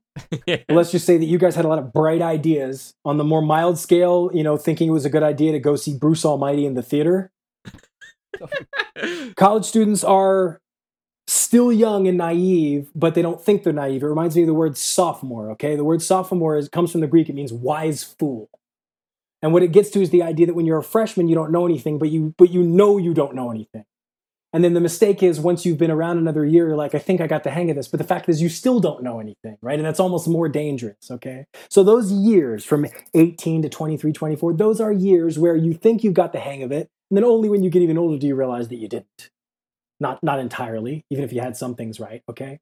But I can tell you something else from spending all day working with college students, which is what I do for a living, is that they are a lot of other wonderful things too. This is the age where whatever their parents indoctrinated them with, I mean, even if it wasn't religion, even if it was being vegan or even they get to question that. They here. get to question it. This is their when they're the most intellectually curious they've ever been and probably will be for the rest of their life. It's a time when they're actually really interested in finding out about what other people's experiences are that are not exactly their own. And this is probably what leads to that research that says that these right wing students who go through, even if they think they're the minority, they find the experience very rewarding by the end, in fact. because it is rewarding to see different types of people. I mean, I remember when I moved from a bedroom community in Maryland to a bedroom community in Connecticut, and uh, I was shocked when I got there that not only did the people in Connecticut, not only were there were there no black people, but most of them have never even met a black person unless they were like playing a sports team from another town. Um, when I was living in Maryland in the seventh and eighth grade, I went to so many bar and bat mitzvahs that I could pray and still can in Hebrew. And I get to Connecticut, and there were three, exactly three Jewish kids in my entire graduating class. That's not a better atmosphere. You only understand people if you're exposed to more, right? Diversity of thought. Exactly. So th- that's an, a great thing about being alive is that at that point in time, it's not just that there are more people, it's that you're actually hungry. On the whole, they're hungry to know more people and know more stuff. There is also a tradition of college students of activism. And activism has somehow become kind of a dirty word with some people. And I'm sure you can point to stuff where they were uh, being activists and it ended up being a little bit overblown or a little bit silly. But some things that students have been activists for, not just in America and not just recently, but all over the world and all throughout history, right? Tiananmen Square in the 80s in China, uh, all the Vietnam War protests, which weren't just here, they were in like London too, the White Rose Society of Germany, right? 1942, anti Nazi group. And we're not talking about Jews, they were gone by then, right? This is other people, okay? Uh, all the anti communist revolutions, starting with the Velvet Revolution of 1989 in Prague. There wasn't a problem with activism on the right wing when they were overthrowing communism, right? The stuff in Hong Kong, both now and in 2014, uh, stuff during apartheid in Soweto, South Africa, all the civil rights stuff, starting with Greensboro here. Remember Les Miserables? You guys ever see that play? You were too busy going to see Jekyll and Hyde with Sebastian Bach. That was another one of your bad decisions in college. we did both, Miz. We did both. In both. Les Miserables, our, our main characters are these students. It's the Paris uprising, the, the June uprising of 1832, I think, okay? They're students. That's what students do. And more often than not, they're doing it for things that where they're on the right side of history. yeah, idealism. Exactly, and part of it's that. So, so that's just something that's that's that's pervasive on on college campuses. And and again, it seems like most people who go through it don't feel like that they were they were damaged as a result. Again, I make the distinction. Maybe discriminated, not damaged. There's a difference. You can come out of it as a full person and still have been discriminated throughout your college experience. It's just that you have to really put a uh, more of a tangible thing on the idea of discrimination. Like discrimination to a black person in the 60s meant you didn't get to eat somewhere everybody else did, right? Or the fact that women don't make as much money for doing the same job as a man. Okay, there are levels. What's the discrimination that comes across? Because according to Turning Point, it's having to sit in the classroom where a professor makes a joke about Trump. That's not discrimination. So what is what is discrimination? What is it? Let me tell you this. Psychology Today did a study. A couple different numbers here. Explicit willingness to discriminate. Okay, it's from 2012. Where people admit that they're willing to discriminate. Yep. Okay. Reluctant to invite a conservative colleague to a symposium, 53%. Negative review for paper taking conservative perspective, 77%.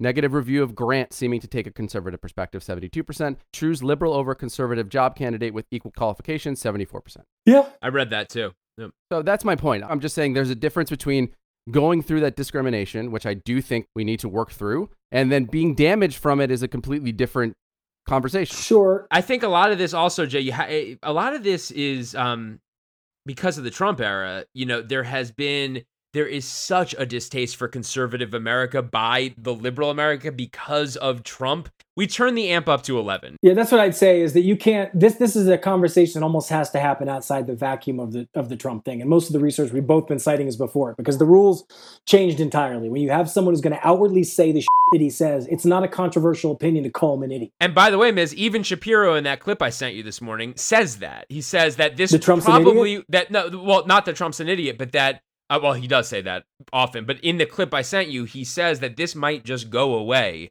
when Trump is out of office because he is such a divisive figure. It will certainly t- take take the volume down. Yeah. exactly. Yeah, yeah, yeah. No, I, I agree with that. again, present company exp- like I I I hope no one is writing a comment being like, but what about Turning Point though? Tho okay. Very very quickly, this is a ridiculous organization started by a guy after he was frustrated that he was refused from West Point, and he went on record as saying the other candidate was a different gender, a different persuasion, and had lower test scores than me, which is of course a lie. And then later on, when they're like, "You were lying," he was like, "Oh, I was being sarcastic." Does that remind you of anybody? By the way, says inflammatory thing, proves to be total lie. Oh, I was just kidding. I mean, he is just whatever. You have a bleep button. He's a little sniveling piece of. And if he ever is walking down the street and I'm walking down the street, he better move to the other side. He's got a professor watch list. He should start a new watch list. Professors to watch out because they're going to kick my ass. That's where we can put this fool. We're talking about Charlie Kirk. Yeah, we're talking about Charlie Kirk, okay? So I don't need to run through the fact that person after person after person in this organization has revealed to be racist and anti Semitic. I mean, there's so many stories that there's news stories being like, boy, Turning Point keeps accidentally hiring racists. The point is, they're the quintessential uh, antithesis of what we began talking about, which is the idea that if you're going to make an argument, you have to back it. Because like their favorite person that they support they have made a business of just making up just making it up and knowing that it will go out there and before it comes back to be disproven it's already sort of entered the ether. It's what we talked about last week jay when i said 94% of people who watch fox Fox News get their news from Fox exclusively. So there's no there's no ability for it to be fact checked. Yeah, it's terrifying. Just like the fact that we have to address the rants on Fox News because the president reads them and then does executive orders, you have to keep in mind the fact that this guy who, trends, who tweets things like hydrochloroquine is 100% effective in treating COVID and social distancing is a democratic hoax against Christianity, Rudy Giuliani's retweeting him, Trump is retweeting him, okay? The list of this guy has made it's incredible, okay? And then you think, this idiot was allowed to speak at the 2016 Republican National Convention. But here's my favorite bit. He wrote a book. If you really want to laugh, go read some reviews of this book, or better yet, buy it, okay? I don't want to put money in this guy's pocket or anything, but you know, we, we still have a COVID crisis. And if you guys run out of toilet paper, you can absolutely wipe your ass with this. It's 150 pages, which you have to use book in quotes, okay? A good uh, uh, 20% of that are just uh, reproduced tweets in large font. Spelling errors, grammar errors, diction errors from the very first page. But then you realize this shouldn't be shocking because this, again, this voice on changing the culture at colleges took a few classes at community college and then dropped out. However, he has an honorary doctorate degree. Did you know that? From where? From Liberty.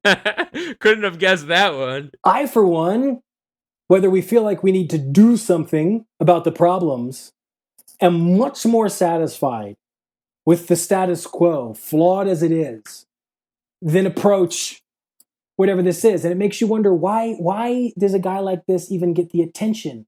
And to me, it's it's what we were talking about. It's because they are so attached to this narrative about college. And if you look at the voter breakdown, it makes sense. I mean, this has been talked about quite a bit. In the 18 to 29 demographic, they voted for Hillary 58% to 28%. Okay, in the 30 to 49, it was 51 to 40. And then it starts to change. And that over 65 vote, that's what absolutely nailed it. Now, those people, they're all 69 now, and a lot of them are dying. But the fact of the matter is, 4.6 million more people in that over 65 came out to vote in 2016 than in 2012. And the fact of the matter is, they are so desperate for anything resembling a youth movement in the conservative side because they have all to the degree that they even get excited about an idiot like this and what he's doing because at least he's young. His demonstrations are crazy. I mean, he has like several thousand people that come to all his talks, and he's such an idiot. Uh, it's it's it's it's bizarre to me. I'd love to do something here. Um, we had a guest on the podcast. His, he's a law professor. Uh, his name is Professor Adam MacLeod. He gave a great talk uh, to Riz and I about sort of civil discourse. He's a specialist in the area. I asked him for a comment on this, and he he directed me to a letter he wrote to the uh, president of the University of New Hampshire. I'd like to read have you respond to it because I'm interested to know what that professor to professor sort of conversation is like. What prompted him to write a letter to that particular head of that particular uh, university? That, that's what I'll start with. So, the president of the University of New Hampshire dismissed concerns about ideological bias on university campuses. And the quote that he gave was I think that people make a little bit more of this than it really is. Here's what Professor MacLeod's response to that was uh, and he said, I teach graduates of major universities such as UNH, and I see the effects of ideological bias that pervades higher education. I used to be able to assume that at least a minimal facility with formal logic and a basic knowledge of Anglo American and world history. Now, my students possess a little of either. As a student lamented during my, a visit to my office recently, quote, I now realize that no one ever taught me how to think, end quote. A few years ago, to address these deficiencies, colleagues and I designed a, required first year course and textbook on the foundations of law. It's basic stuff Magna Carta, Declaration of Independence, U.S. Constitution, A law school course. law school. Yes. Uh, Federalist Papers, Abraham, Link, uh, Abraham Lincoln speeches, Martin Luther King Jr. Uh, Jr.'s letter from a Birmingham jail. For our students, though, almost everything in the course is a revelation.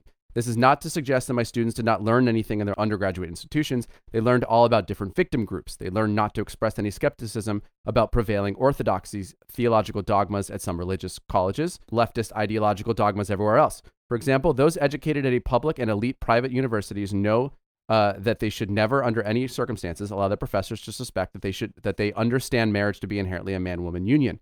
Nor should they reveal any knowledge of the Hebrew and Christian scriptures or attraction to classical liberal ideals. Uh, my students also learned a political ideology. For example, they know about slavery. They know it was perpetrated by whites against blacks. They don't know that slavery was, was ubiquitous until very recently in world history, or that the first legal arguments for abolition were articulated by Christian jurists drawing upon Christian teachings about the inherent equal dignity of all people.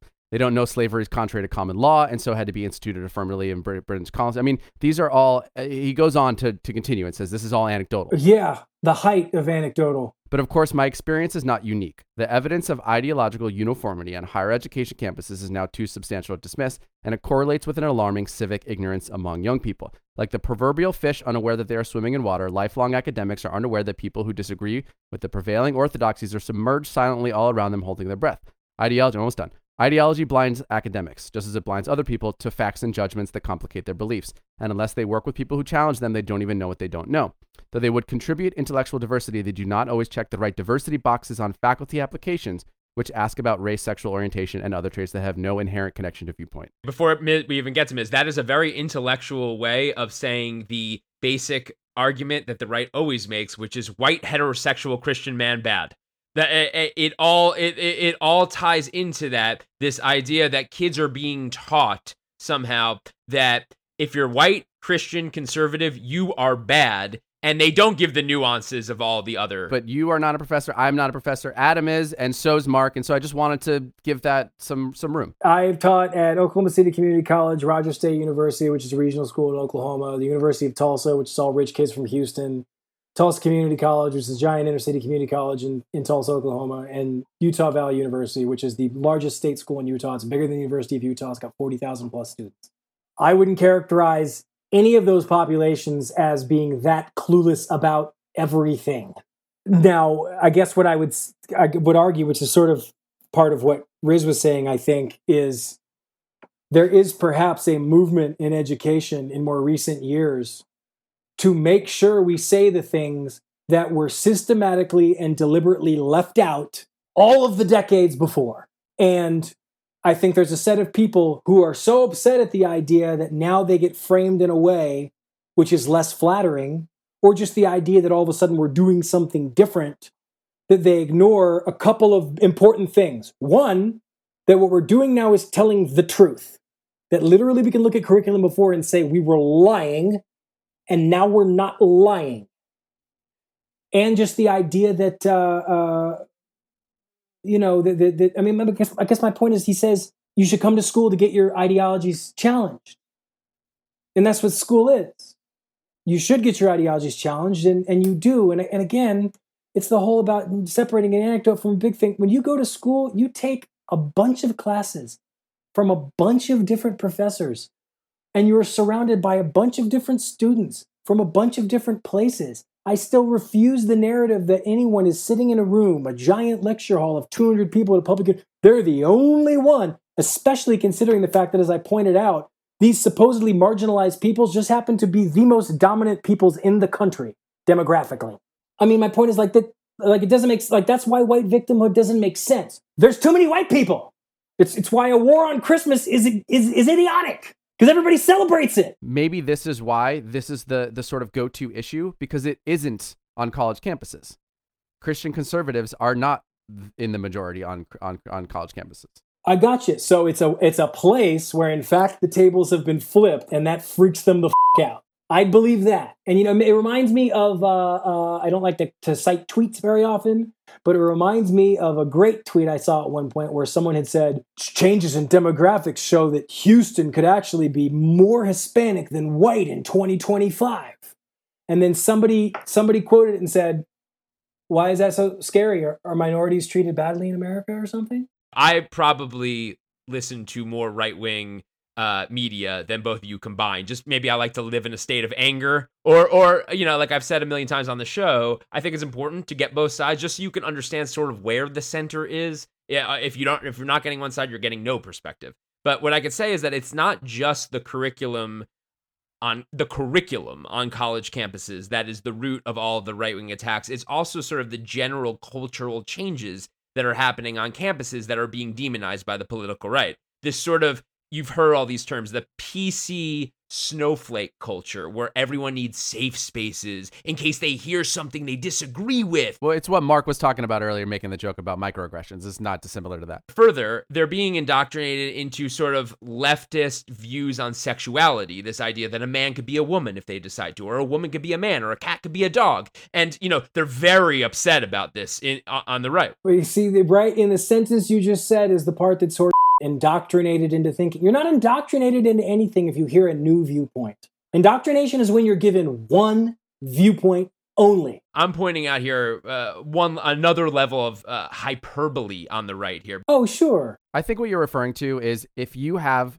uh, a pervasive amount of uh, left-leaning or even moderate left-leaning professors on campus, and you have, uh, you know, in a sample in the New York Times, right, an article for the New York Times by uh, Sarah Lawrence professor Samuel J. Abrams.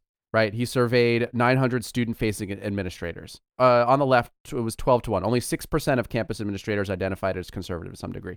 Now, you're going to have non-academic programming on college campuses. To, you're going to have it be politically one-sided, just unless someone is specifically tending to diversity of thought. You are going to have, and this was part of the article. There was a pervasive amount of outside classroom activities that were liberal leaning. And that's maybe what I think you're speaking to here is that the culture on campus, political activities that are university organized are going to be left facing.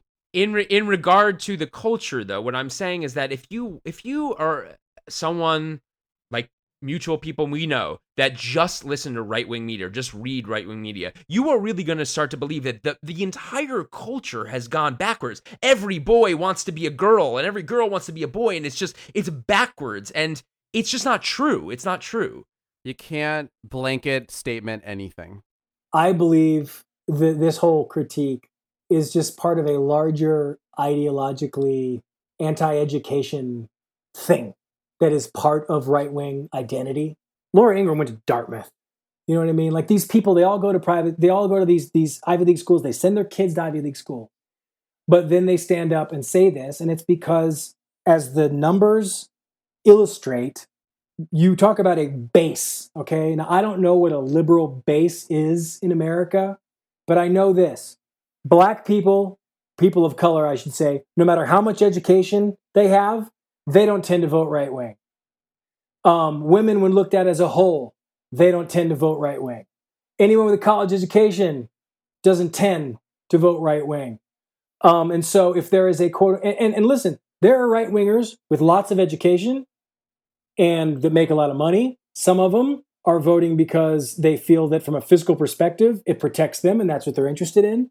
Some of them get wrapped up in the religious identity of conservative, and that's what matters to them. Some of them are acting, by the way. Some like Ann, Ann Coulter, for instance. My cousin went to my cousin was in class at college with, with Ann Coulter, and he said it, it, the whole thing is an act. Like it's just you, they make a lot of money doing it. But my point is the fact what you can't deny is that that quote unquote base, that conservative voting base, is poorer, less educated white people. There's a, a, a, a thread throughout history of uh, people keeping other people in check by creating barriers to or demonizing education. I don't know if in your advanced degrees, Jay, you read up a lot on church history or Martin Luther. You know, Martin, you're a Protestant. You love Martin Luther, right? Okay. Not a big fan of Martin Luther, actually. I'm more of a Calvinist myself, but I see. Well, one thing Martin Luther did, if you're not familiar with Martin Luther, folks, he was he was anti-Semitic. Well, you know, what do you do? Martin Luther translated the Bible into German. This really made the clergy upset because people could read German. And before that, they had to just ask the clergy. And it took the power and it redistributed it. And if you're on the top, you don't want the power redistributed. You don't want the knowledge redistributed. during slavery. Bad idea to teach your slaves to read.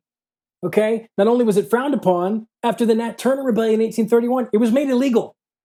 You were not allowed to teach your slaves to read. And if they did learn to read, make sure you gave them what was called the Slave Bible, which is an Old Testament that had, you know, the part where the slaves are freed taken out. Because you didn't want to get them any ideas, right? You're controlling the message. And then, you guys familiar with Malala? Youngest Nobel Prize winner. She's uh, shot in the head, survived. Why did they shoot her in the head? What was her cause? She thought women should get to go to school. Because in these fundamentalist Islamic countries, they keep the women from going to we can't let them go to school. If they go to school, they might learn something. Then they might want to get a job. Then they might want to make money on their own and not marry us. They control that population by making sure they don't get an education. And do you know which state in the country actually uh, puts um, less of their tax dollars into the education system? Well, that's other the other thing too is that you can see this in the breakdown of the way education is funded in America. And what state is it? The worst? Yeah, is Arizona. But, I, yeah, but, I was under the impression it was Oklahoma. Actually. No, no, no. Oklahoma's low, but but no. I'll tell you this. I won't I won't read through the whole list because that would take forever. But I'll just tell you this. It's literally it's it's like one of those graphs. One time, short short tangent. I used to make a graph showing the attendance rate in my classes. I would do this during the syllabus instruction, and then the grades that are associated with that. And when I throw it up there, I go, it looks like a fake graph. Because it's like, if you're there a lot, you get an A. If you're there less, you get a, you know what I mean? I was like, it looks like a fake graph. And this this looks fake too, okay? So starting at the top, Arizona, and by the way, these numbers, this isn't just dollar amounts because obviously some states have more money than others, some states have more people than others, right? And this isn't even just dollar amounts spent per student. You can find those lists, but the problem is some of those lists they might include those massive football stadiums that they built in Texas for the high school kids, right? So there's a different metric which is dollar amount spent per student on instruction, teachers, facilities, material. And this is a good barometer for whether your state and its state legislature and its state government thinks of education as something that is important or is not as important as, say, road infrastructure or building that arena so the basketball team will stay. Miz Miz Where can people find this? This is this is U.S. Census data.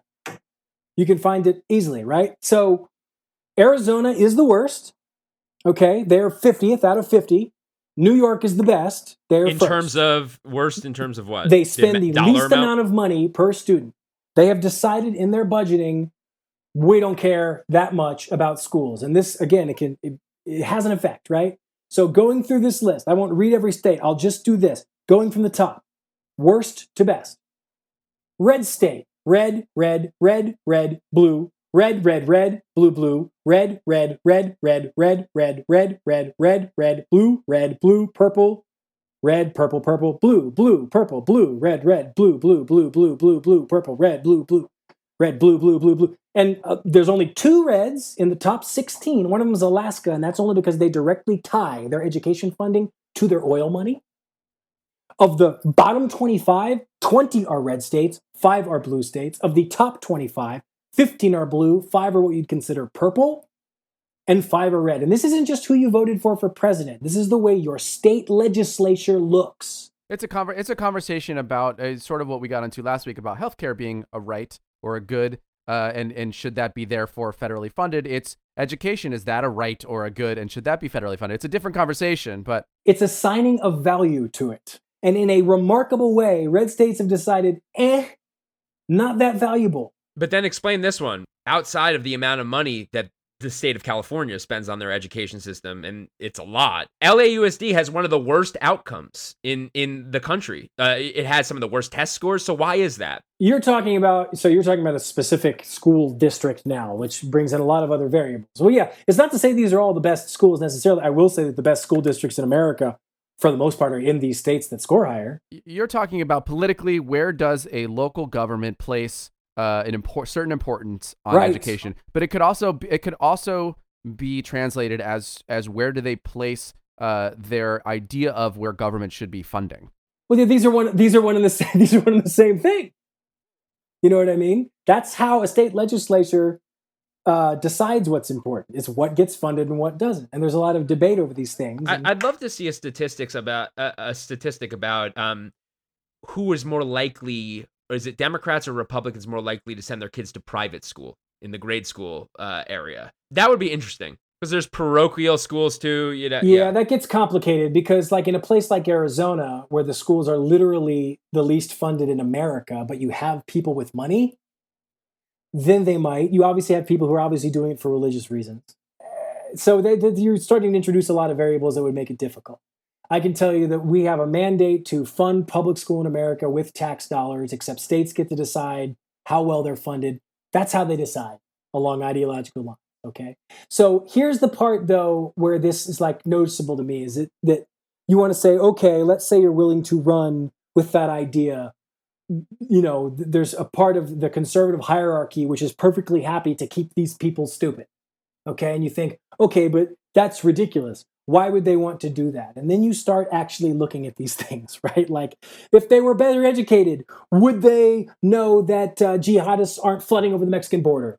If they were better educated, would they know that more terrorist attacks in America are perpetuated by white nationalists than Antifa, okay, or black people or Muslims? If they were better educated, would they recognize that when a black person comes or when a Mexican person comes across the border and uh, takes a job, that in fact uh, that's not what's happening. What's happening is an employer is exploiting cheaper labor and you know taking advantage of the fact that someone is working for less, and that's blocking you out. And instead of being pissed at the person who gives the job away to somebody else, instead you're you're pissed at the brown person. Uh, they might actually recognize that the difference between murders and murder rates in America is it actually a better a better sense of you know what's safe. I mean, you realize there's like 13,000 murders in America every year. There's only 669 murders in Haiti every year which is a more dangerous place? Murder rate, right? They would they would learn things like that. Okay. But most of all, folks, what they would learn is that if you actually are a person who's disadvantaged in America based on the idea that you don't have as much money, like a lot of these folks are in these places, okay, these poor folks who don't have the education, that the way to get away, ahead in America is not to have as many guns as possible. It is not to keep gays from marrying, okay? It is not to uh, uh, uh, try to jumpstart dead industries like uh, coal. It is not about keeping out of uh, immigrants. It is not about making America great again. The way you get ahead in America is getting an education as much as possible. But if in fact they encourage this, they may in fact lose their actual base, the 44% of the electorate that are whites without college degrees and who single handedly got that elected. And so when I hear this question posed, I freak out because I'm like, this is all part of the thing. This is all part of the messaging. And there are consequences of this, okay? Because we've been debating this this whole time, Jay, and yet a week ago, I posted something about masks and we were lamenting how people are so stupid. How could they be so stupid to not listen to these experts next to their politicians? And you think, well, of course they are. They have had a message played at them which has consistently devalued the idea of expertise and devalued the idea of education, and that's where libtards go to get brainwashed. So instead, when we have a real medical emergency where their actual lives are in danger, they don't trust the person who's gone to the most school. And folks, I'm sure Dr. Andrew talked about this when he was on. I haven't listened to that yet. But the amount of knowledge that goes into these people who are making these recommendations. My wife is 13 years into a 16 year journey of being a doctor. Four years of undergrad, two years of uh, master's, four years of medical school. She's three years into a six year. This is not something you can get from listening to a podcast or looking at a wiki. Okay. And, and it's like the, the only thing we can do in situations like this is trust the people who've gone to the most school. And when we constantly undercut what school is about and what school is like, that helps create this problem of not just ignorance, but an ignorance that they're somehow proud of. Just to push back on a, a tiny little bit there, there is also a movement on the left that is conspiratorial in nature. Like, for instance, I drove through a few weeks ago a a protest in Brentwood with a bunch of Brentwood bombs about that anti-vaxxers. So, right. So that is a left that it's an interesting left-wing movement and it is pervasive among mostly rich soccer mom liberals. So it it does exist on both sides. The cons- the conspiracy culture is bipartisan. Yes, it is. Absolutely. 100%. And the idea that somehow you would trust trust someone less because they were an egghead. I mean that's just you know what I mean? And so that's why this becomes something that that it's not just a debate over like whether it's a big deal or a smaller deal. To me, it is a a a echo of an overall problem And if you think, how big a problem is it? Well, it's a big problem because we're watching why it's a problem.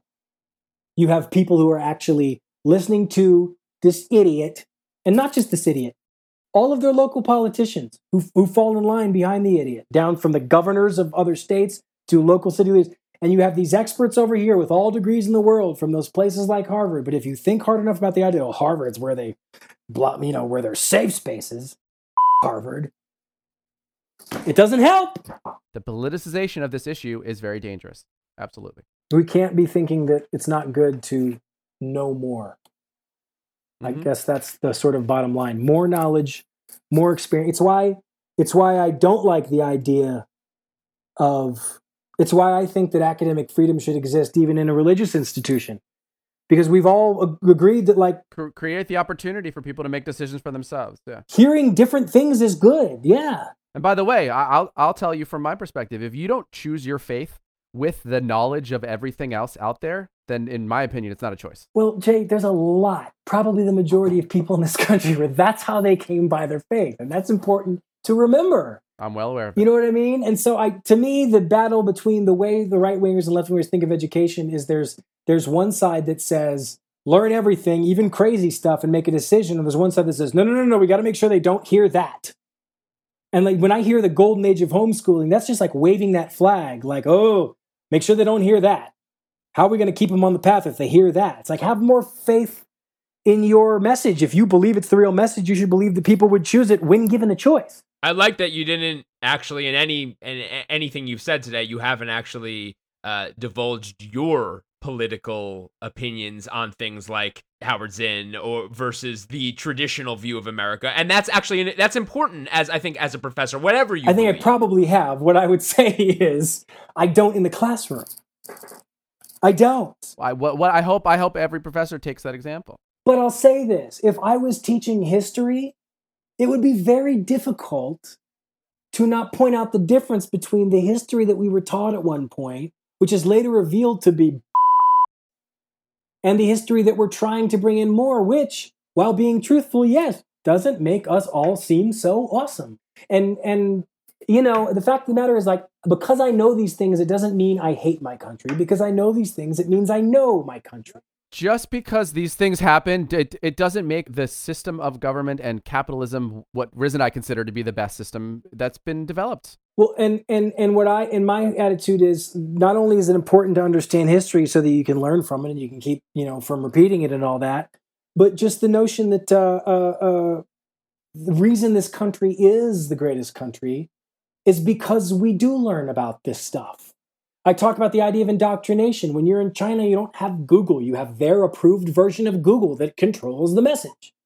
So I want to live in a place where I hear everything, even if there's warts. It's what I said on the, our July 4th episode, Jay. I don't celebrate the old men. I celebrate the ideals. Even even even if we haven't even reached those ideals yet. It is it is the ideals that need to be celebrated, not necessarily the men who implemented these ideals very imperfectly for hundreds of years.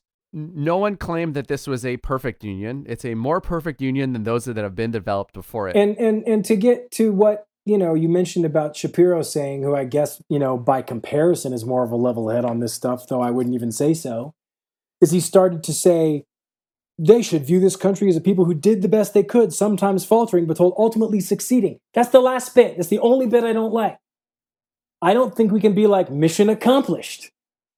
Because it's not. We need to constantly recognize the idea that we have to get better. And to me if you want to know where I fall ideologically, that's where I fall. There's two parties, conservatives and liberals. There's one that says things are good or let's go back, and there's one that says let's get better. That to me is all you need to know about me politically. I think we have more work to do. You know what I mean? I think going backwards would be a terrible, terrible idea. Even if it was better for me, okay? I am a white Christian male. I'm not even Christian in the sense that I practice, but I grew up that way. I have never had to deal I, I have enjoyed the privilege of being a white Christian male my entire life. I should, in theory, be a person who would say, Boy, it was better for me in 1950. It was even better in 1900. It was even better in 1850. But I feel like you have to have a bigger worldview than that, where it's not just about what's particularly good for you, it's what's good for it's who's good for everybody. You know what I mean? That's and even if you're not that, I mean, it's like I have daughters. You know what I mean? like, what world do you? You know what I mean? Like, what kind of myopia is involved to think? Well, it was better for me then. Therefore, anyhow. Well, we've gone what about two hours now, Jay? Yeah, two hours. You fellas need anything else? Because I'm definitely not coming on again. Well, well, Miz. So congratulations, you're now coming on every single week. No. We're gonna do. You're the third. No. And uh, I'm going to listen to Dr. Andrew, and then I'm probably going to go back to not listening again. I was pissed off because last week you said it was Dr. Andrew. I listened to it. I'm like 40 minutes in. I'm like, where the f- is Dr. Andrew? And then I realized that you've hornswoggled me that he's not even on this episode. It was. It went up today. yeah, it went up today. I, It's up I saw it. Miz. Couldn't have enjoyed that more. Thank you so much for being on here. It's it's these are important issues. They need to be talked through, and we really really enjoyed having you on the show. And you're coming on every week. It's Yeah, great I'm news for us. again. and if you need some blood pressure medication, you know, we could we could do that too. Uh, Miz. Tell us tell us what you're up to. You have a lot of other things going on other than debating uh, academic bias. Tell us about records, books, poetry. What do you got going on uh, coming up? When I'm not teaching uh, now white blonde kids in Utah to argue, I continue to make records under my name, Marc M. Cogman, with my backing band, The Dead Messengers. We put out a record on March 20th, which is available from our label, Last Three Punks. There are five other albums available. Go buy them all. I'll can vouch for all five. If you send me a um, evidence of a twenty dollar donation to Act Blue, I will send you any album you want. And uh, I'm halfway through writing, uh, you know, the next record. Which, if this thing ever ends, we will get to make and put out. But that's last three punks. L A S T number three P U N K S dot com. MarkMcogman dot com. The thedeadmessengers.com. You can go check out all of that stuff. It's not political. I don't like political music. And where where can we find you on social? Uh, Marc M. Cogman, but I, uh, you know, but mostly the, the, the, the Twitter is mostly um, stuff about sports, which aren't happening right now. The, uh, the uh, uh, Instagram is mostly pictures of um, pets and food and hiking in Utah, which is where I live. Um, so it's you're not going to find any hot takes for the most part. Um, who knows? Maybe because we're at an unprecedented point in history, as we get closer to the election, you may get some reminders from me about, you know, Wearing a mask. uh, not just wear your mask, but perhaps what you should be thinking about with regard to our democracy and preserving it at a time when I truly think it is in danger. And I was always the guy who always wanted to downplay the idea that there was any sort of existential crisis at work, that everything was going to be fine, that we had a system in place that would keep anything from really, really, really, really, really getting. F- and I no longer believe that. Um, I think we are uh, we're the guy hanging off the building by our fingernails and uh, someone's walking up, getting ready to stomp on them, and we have to do something. And uh, I am not willing to let you know my children and uh, everyone else uh, inherit a world that gets that gets worse. So I'm going to do more than perhaps in the past to to get that message out. But for the most part, I have noticed. I have noticed an uptick in uh, Instagram stories. uh, you know, Everyone, it's all hands on deck. just uh, you know, hopefully you'll you'll you'll you'll account for these things. I'm I'm looking forward to the voter suppression episode. Uh, you know, as we it's especially coming. with John Lewis having uh having passed. Don't you worry. Yeah. Yep. Don't you worry. It's coming. So All right, guys. Uh, go to downthemiddlepod.com to find out more info and contact us. If you send us questions, we'll answer them on the air. Follow us on social media, Down the Middle Podcast on Instagram, Down the Middle PC on Twitter, and Down the Middle Pod on Facebook. Don't forget to rate, review, and subscribe on Apple Podcasts, Spotify, or wherever you're listening. You can follow Riz and I on social media. You got all the addresses. We'll, we'll tell you again, Justin Siegel. Rob underscore like. All right, go to Rob underscore Lifer to follow Riz. And don't forget to visit our Discord where you can mix it up with Riz and I about politics. And uh, and we'll see you on there soon. All right, Miz. Mix it up. Thank bye you, to Miz. Thanks people. for coming on. bye to all the people.